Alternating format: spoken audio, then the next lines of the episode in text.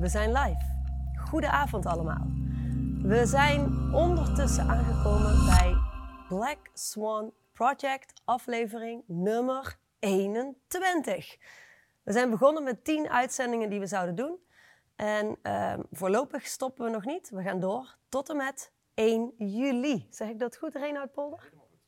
Zoals jullie allemaal hebben kunnen zien, is uh, uh, de projectleider van Black Swan Project Reinhard Polder geworden. Dus af en toe check ik even in. Um,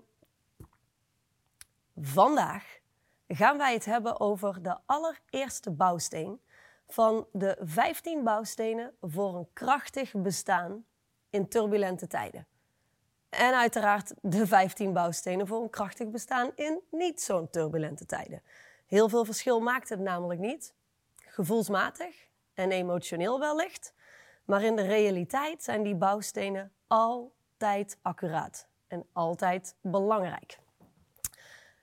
In de afgelopen drie uitzendingen hebben eh, Simon, Reinoud en Tommy stilgestaan bij drie fundamentele pijlers.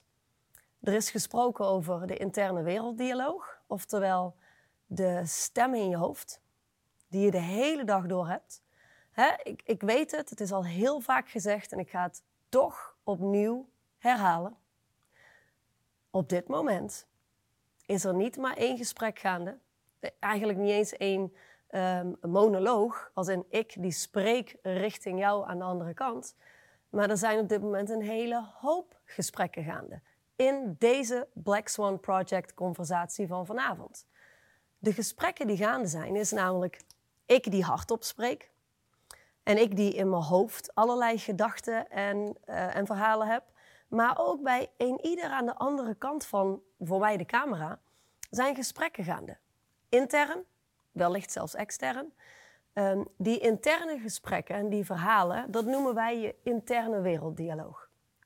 Dat weet je waarschijnlijk al, want ik ga er even vanuit dat je hier al uh, langer bij bent en langer aangesloten bent.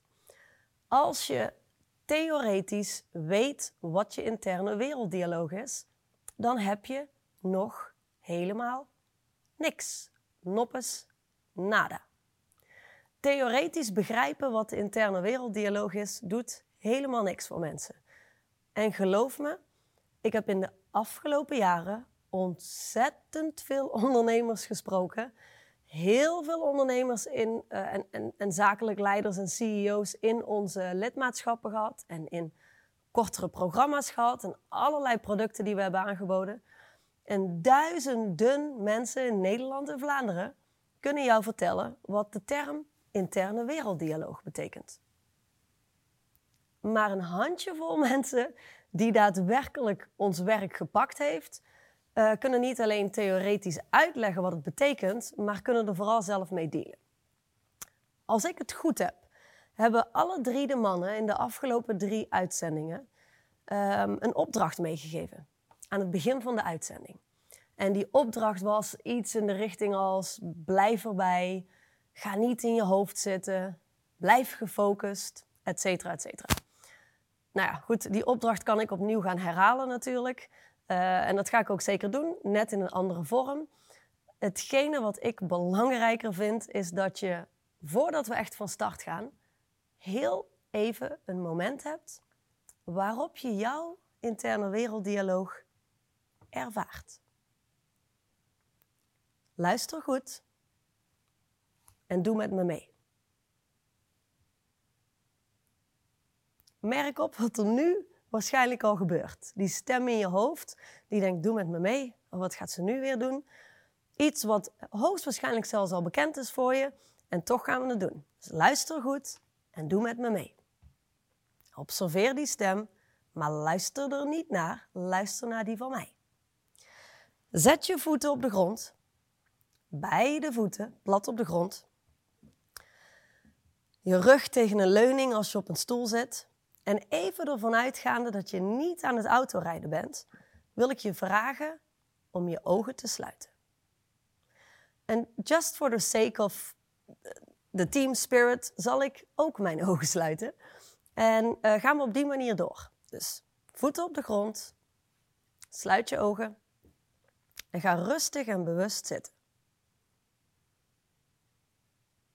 En merk op dat er nu al een stem in je hoofd zit. Grote kans dat er één of meerdere tussen zitten die op dit moment denken: My God, dat wijf is gek.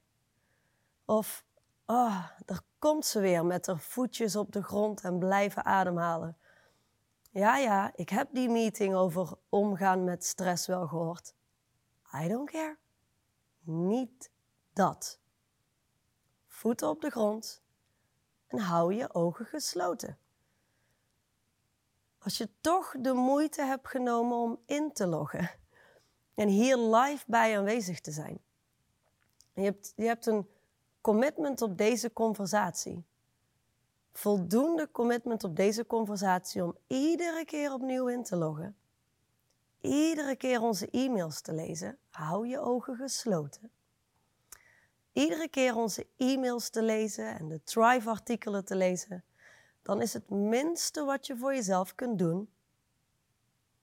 Hier zitten, ogen gesloten houden en gewoon met me meedoen.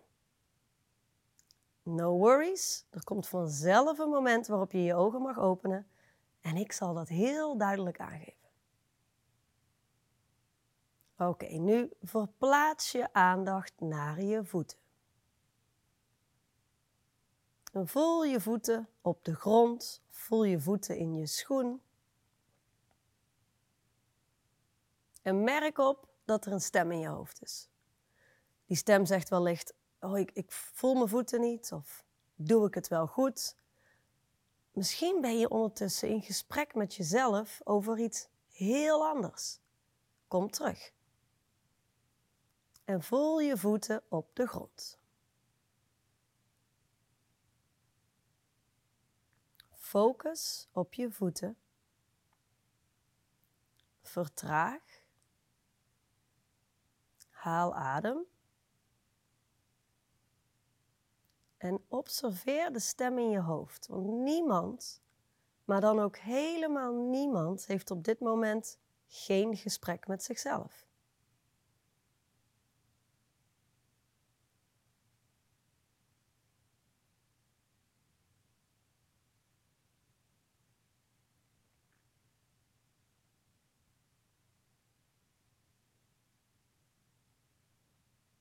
Is er nog? Hoe lang gaat dit nog duren? Luister, hou je ogen gesloten en focus. Ook als je weet wat deze oefening doet en waar die goed voor is. Ik geef niks om de theorie die in je hoofd zit. Ik ben vandaag erg onredelijk. Blijf zitten. Voeten op de grond. En nu focus op je billen. En voel je billen in de stoel. En ik heb één hele simpele opdracht voor je. Blijf zitten. Focus op je billen. En doe niks anders als constant de focus terugbrengen naar je lijf. Iedere keer als je gedachten een loopje met je nemen, kom je terug en dan focus je op je lichaam. Je voeten in de grond, je billen in de stoel en je adem die naar binnen gaat en weer uitgeblazen wordt.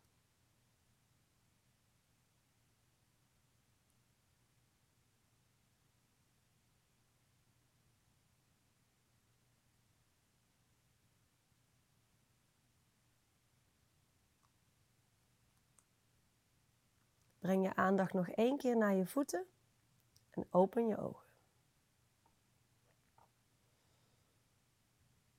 Nee, ik ben niet een of andere zenmeester, boeddhist of spiritual yogi.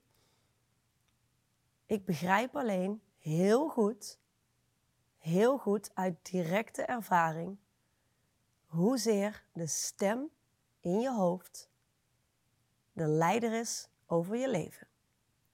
Zolang je die stem niet op weet te merken. En geloof me, het kost jaren, jaren, jaren aan training om die stem in je hoofd een beetje onder controle te krijgen. En het enige wat je hoeft te doen, is af en toe een moment te gaan zitten. Als je het nog moeilijk vindt om die stem in je hoofd op te merken. Weet je, veel mensen zijn heel goed in staat om de stem in hun hoofd op te merken achteraf. Dus we hebben een gesprek gehad, een belangrijk gesprek met iemand. Eh, je hebt een medewerker moeten ontslaan. Je hebt jezelf als onredelijk moeten creëren. Geen redenen, geen excuses meer. Medewerker moet ontslagen worden. In het ontslaggesprek heb je allerlei beloftes gedaan en allerlei toezeggingen die je liever niet had gedaan.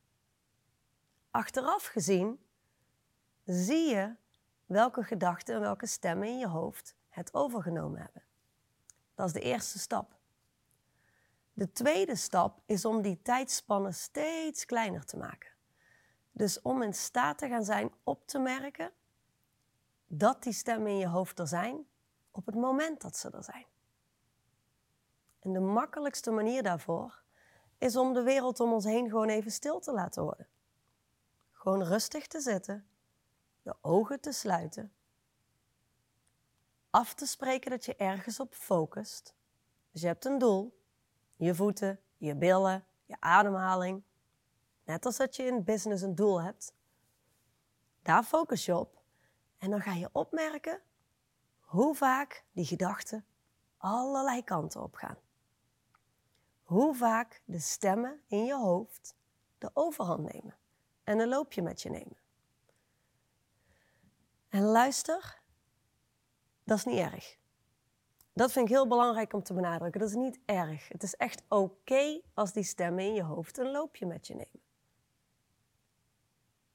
Wat je wel wil doen, is jezelf trainen om dat op te merken zodra je erin zit en meteen weer terug te komen.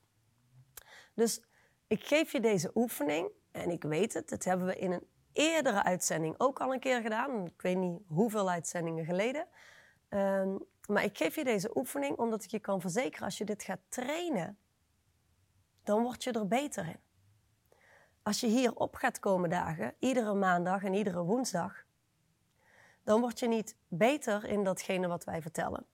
Maar dan leer je meer, theoretisch gezien, over wat we vertellen. Maar het zit hem in training. Daar zit de sleutel. Daar zit zeg maar het succes en, en het, het krachtiger en grootser maken van jezelf. Um, ons dochtertje, haar naam is Lotus, die is op dit moment aan het leren paardrijden. En zij zei van de week tegen mij: Maar mama, ik kan al paardrijden. Ik zei: Oh, zei ze, ik weet al hoe ik moet paardrijden. Want ik weet dat je rechtop moet zitten en dat ik mijn pink onder de teugels moet houden en dat ik mijn handjes hier bij elkaar moet houden. En ze kon me helemaal theoretisch vertellen hoe het moest. Ik heb gewacht op het moment tot ze gisteren op een pony zat. Ze was bij ons achter aan het rijden.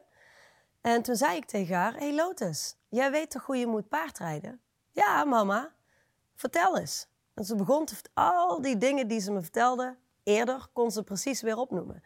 En toen zei ik: Oké, kijk eens naar jezelf en observeer eens. Heb je je handen op de juiste plek? Zit je mooi rechtop? Zijn je benen lang? En al die kleine aanwijzingen die zij me kon vertellen. En ze merkte op dat dat niet het geval was. Dat zij wel theoretisch kon weten hoe het werkte, maar dat ze nog niet voldoende geoefend had en getraind had om ook toe te kunnen passen wat ze wist. Hey, en dit is een meisje van bijna zes. En een meisje van bijna zes pakte dit. En weet je wat ze zei? Oh mama, als het kan wil ik graag meer gaan rijden en meer gaan oefenen. Zodat ik daadwerkelijk echt goed kan paardrijden. In plaats van dat ik weet hoe ik moet paardrijden. Een meisje van zes. en ik snap het, het is onze dochter en, en wij zijn hier natuurlijk altijd mee bezig. Maar een meisje van zes pakte dat. Ik hoop dat jij dat ook pakt. Want Simon, die een fantastisch, want ik heb hem teruggeluisterd. Ik vond echt een fantastische uitzending over interne werelddialoog. Die die heeft en waar jij naar kijkt. En vervolgens ga je de week in en je merkt nergens je interne werelddialoog op, Doet niks voor je.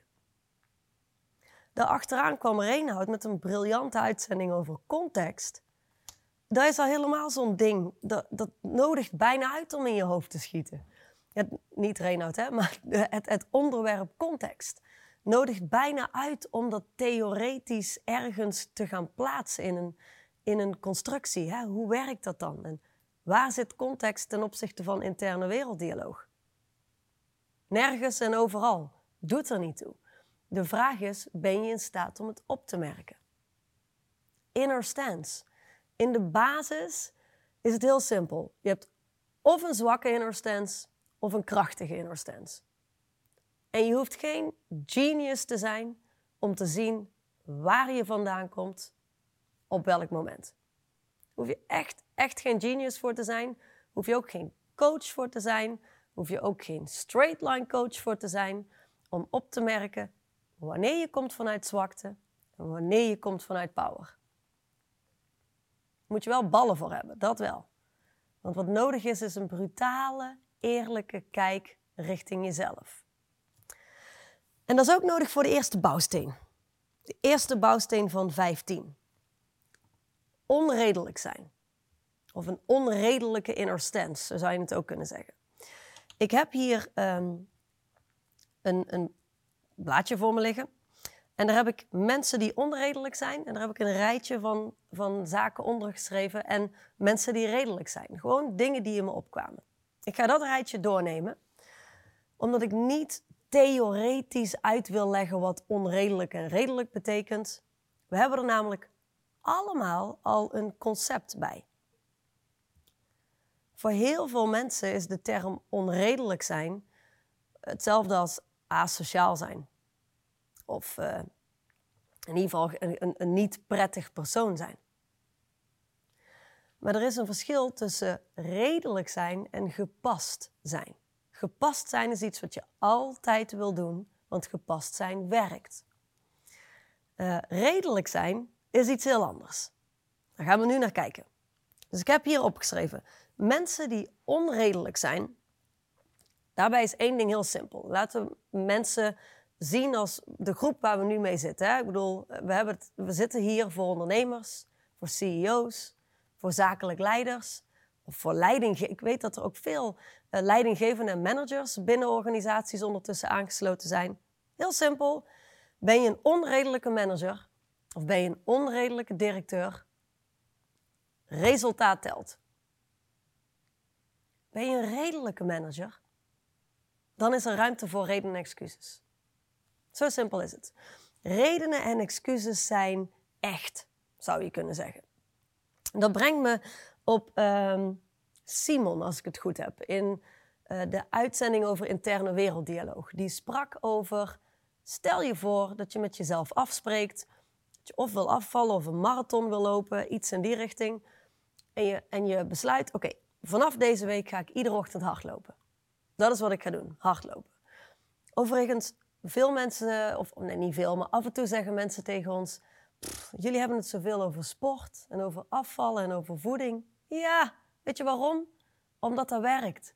Omdat, het, omdat er een hele makkelijke link te leggen is. Iedereen kan zich er iets bij voorstellen. Iedereen kan zich voorstellen dat je met jezelf de afspraak maakt om s ochtends een uur eerder de wekker te zetten. misschien heb je die afspraak nog nooit gemaakt met jezelf, maar je kunt je voorstellen dat je die afspraak maakt. Je zet s ochtends een uur eerder de wekker. Dat doe je minimaal drie keer per week. En dat doe je omdat je gaat trainen voor een bepaalde hardloopwedstrijd. En dan de eerste dag dat die wekker gaat, heb je nog kans dat je vol goede moed uit bed springt. Vol goede moed, je had je hardloopschoenen en zo al klaarstaan. Hoppakee, naar de badkamer, je trekt je spullen aan, je gooit wat water in je gezicht en je gaat erop uit. De tweede keer en de derde keer gaat het wellicht ook nog goed. En dan de vierde ochtend, dan gaat die wekker. Dan komt die stem in je hoofd. Die redelijke stem in je hoofd. Die redelijke stem die zegt: Oh, met deze turbulente tijden heb ik echt zoveel gewerkt. Ik heb toch een beetje extra slaap nodig. Ik kan beter iets langer blijven liggen. Redelijke stem. Met deze turbulente tijden is er zoveel gaande. Ik heb zoveel um, druk, een drukte gehad in mijn hoofd. Ik heb toch echt dat extra uurtje slaap nodig. Ik ga wel later vandaag. Redelijke stem. Redelijke mensen luisteren naar de redenen en excuses in hun hoofd. Die zich afspelen in die interne werelddialoog. Onredelijke mensen maken een afspraak met zichzelf. Gaan wellicht, omdat het een keer nodig is in deze turbulente tijden, heel laat naar bed. S ochtends vroeg gaat de wekker. Die stem in hun hoofd komt ook op. Die zegt ook, oh, je moet langer blijven liggen. Het is beter voor je lichaam. Mensen met minder slaap vallen minder goed af. Of mensen met minder slaap kunnen minder goed focussen. Blijf toch even een uurtje liggen. En weet je wat onredelijke mensen doen? Onredelijke mensen zegt, zeggen: Fuck it. Die gaan uit bed, trekken hun hardloopschoenen aan en gaan voor de vierde keer weer hardlopen. En voor de vijfde keer weer hardlopen. En ik zeg niet dat die nooit, maar dan ook nooit een uitzondering maken en een keer een zwak moment hebben. Maar onredelijke mensen maken een afspraak met zichzelf en komen die afspraak na. Je zou kunnen zeggen, onredelijke mensen zijn integer. Waar redelijke mensen mensen zijn waar je niet op kunt rekenen. Klinkt eigenlijk heel raar, hè? want integere mensen is in, in onze maatschappij eigenlijk die, uh, de, de, kerkjongetjes, de, de, de, mannetjes en de meisjes die, die altijd goed doen voor de wereld. Maar dat is niet wat wij zien als integriteit en wat ooit in de geschiedenis het woord integriteit betekende. Het echte kern van het woord integriteit is: ik weet dat jij iemand bent waar ik op kan rekenen. Want als jij zegt dat je A, B en C doet, dan doe je A, B en C. Maar ik kan jou verzekeren dat redelijke mensen heel vaak geen A, B en C doen. Want redelijke mensen hebben altijd een goed legitiem excuus of een reden om iets later te doen of toch niet te doen. Dus mensen die onredelijk zijn, zijn integer. Mensen die redelijk zijn, daar kun je niet op rekenen. Um, ik heb hier een voorbeeld opgeschreven.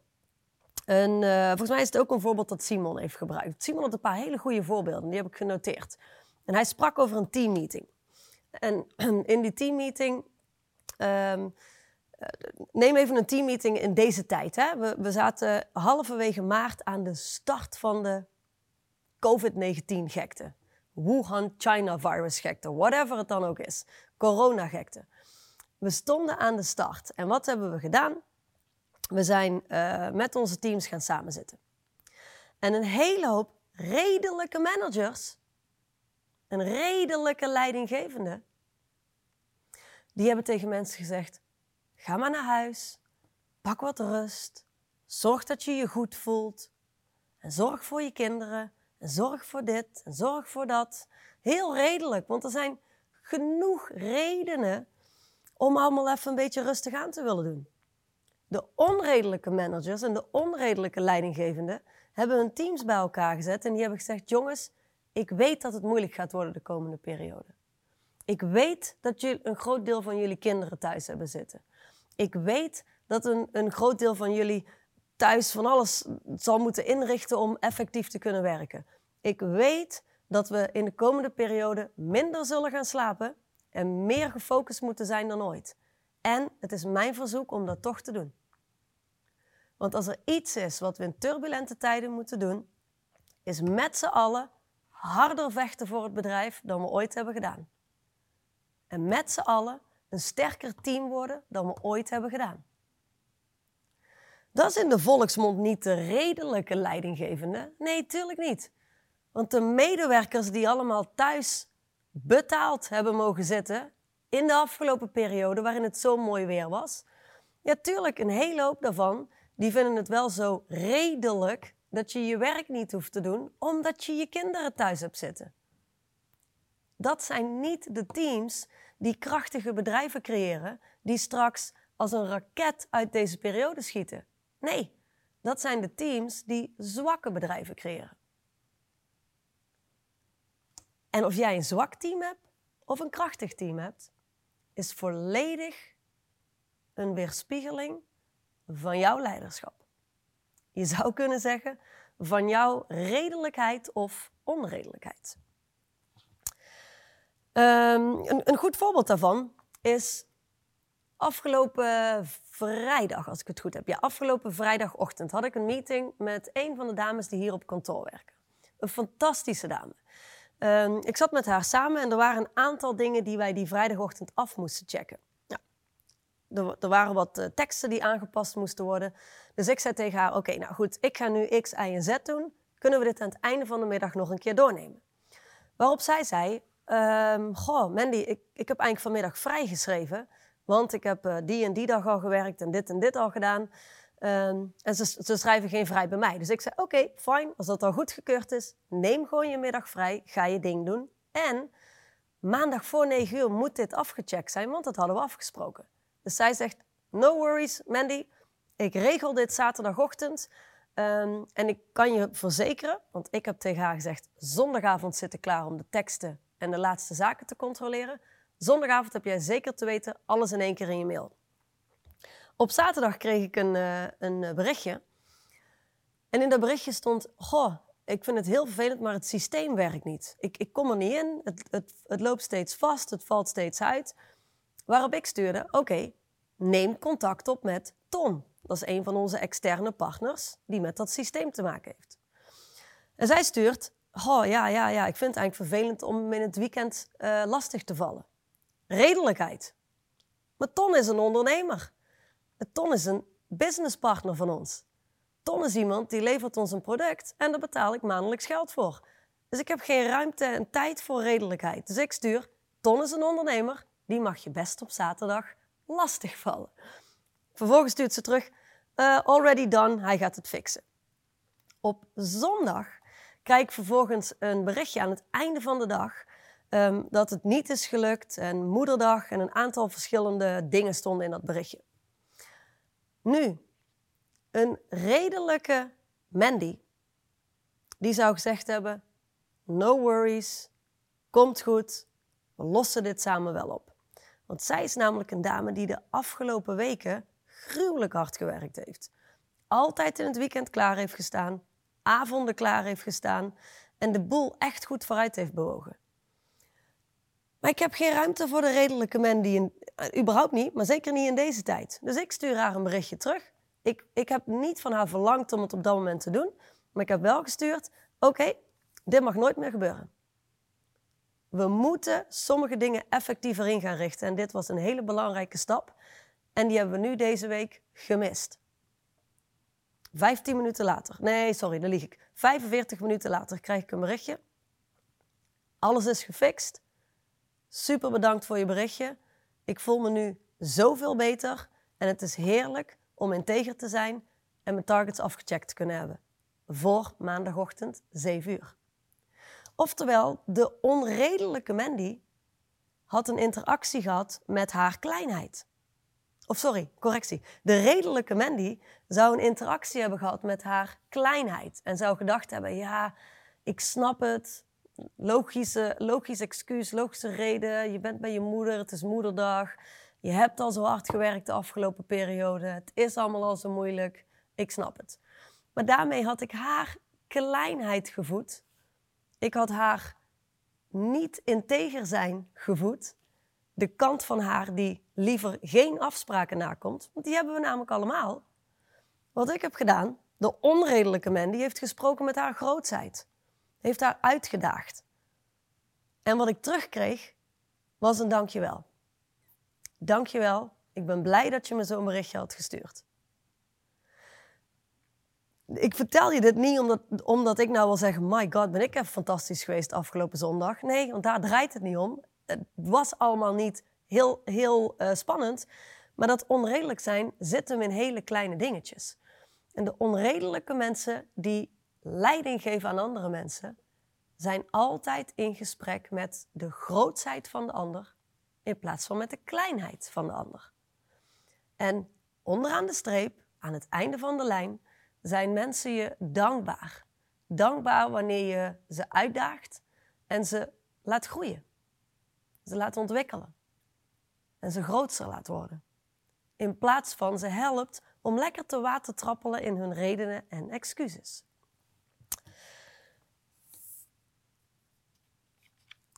Mensen die onredelijk zijn, om even in onze taal te blijven, komen vanuit een krachtige inner stance. Mensen die redelijk zijn, komen vanuit een zwakkere inner stance. Nog een paar puntjes, heel kort, kan niet overal op ingaan, maar mensen die onredelijk zijn, luister goed, mensen die onredelijk zijn, communiceren feiten. Mensen die redelijk zijn, communiceren over het algemeen redenen en excuses.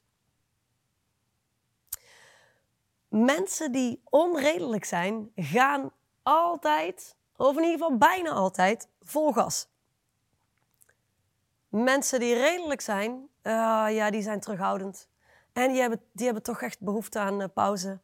Weet je wel, de, de redelijke ondernemers in onze samenleving zijn de mensen die zeggen: hey, als ondernemer heb ik ook weekend nodig, hè? Om vijf uur ga ik naar huis op vrijdag en maandagochtend ben ik er weer. Is heel redelijk. Klinkt allemaal heel logisch. Ja, ondernemers hebben ook rust nodig, absoluut. Maar het zijn de onredelijke ondernemers die het verschil maken in deze wereld. Dat zijn degenen die branches vooruit bewegen, die innoveren, die nieuwe dingen uitvinden. Dat zijn de mensen die van hun families te horen krijgen: Goh, waarom neem je niet wat meer rust? Waarom werk je niet wat minder? Waarom ben je niet wat vaker eh, op verjaardagen of op etentjes of weet ik veel wat allemaal? Dat zijn de mensen die constant van hun omgeving te horen krijgen dat ze allemaal niet zo gek moeten doen. Doe maar normaal, dan doe je al gek genoeg. Onredelijke mensen hebben geen tijd en ruimte voor al die bullshit die andere mensen op ze plakken. De redelijke mensen onder ons zijn de mensen die luisteren naar al die redenen en excuses van buitenaf, die je de, de vrijheid en de mogelijkheid geven om lekker terughoudend te zijn. Om lekker rustig aan te doen, om niet op te vallen, om niet boven het maaiveld uit te steken. Onredelijke mensen zeggen: Ik ben verantwoordelijk. Redelijke mensen zeggen: Het is niet mijn schuld. Onredelijke mensen die leiding geven, verwachten van hun team dat het team zegt en de teamspelers ook zeggen: Ik ben verantwoordelijk. Die verwachten grootheid. Die verwachten power die je laat groeien.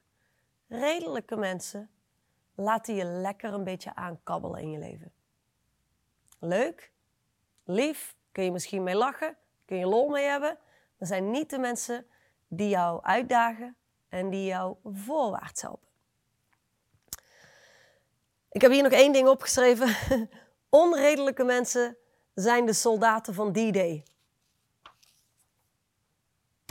Redelijke mensen niet. Laten we ook weten. Afgelopen week hadden we dodenherdenking en hadden we bevrijdingsdag. En uh, er is een artikel, een essay als ik het goed heb. Ja, een essay van, uh, van Johan online gekomen op thrive.eu.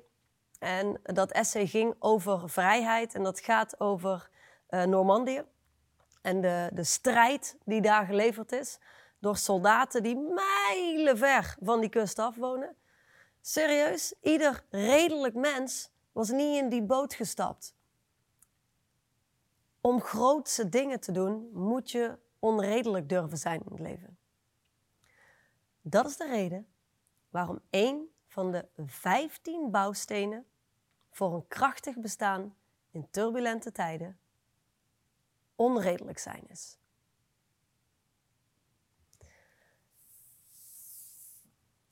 Ik heb deze. Ik heb natuurlijk maar 30 minuten. Wat kun je nou doen in 30 minuten?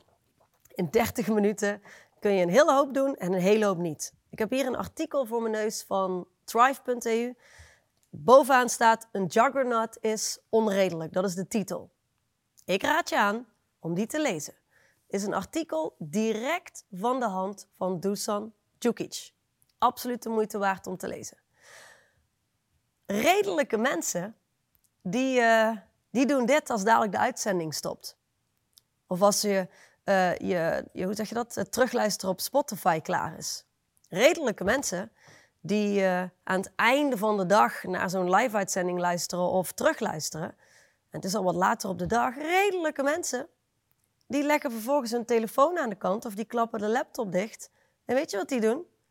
Ah, die doen nog even afschakelen voor de televisie en dan gaan ze naar bed. Onredelijke mensen, die klappen helemaal de laptop niet dicht. Die gaan dadelijk naar thrive.eu en die lezen die artikelen. Of die gaan dadelijk zitten met de voeten op de grond, sluiten hun ogen, ademen en trainen zichzelf in het herkennen van die interne werelddialoog.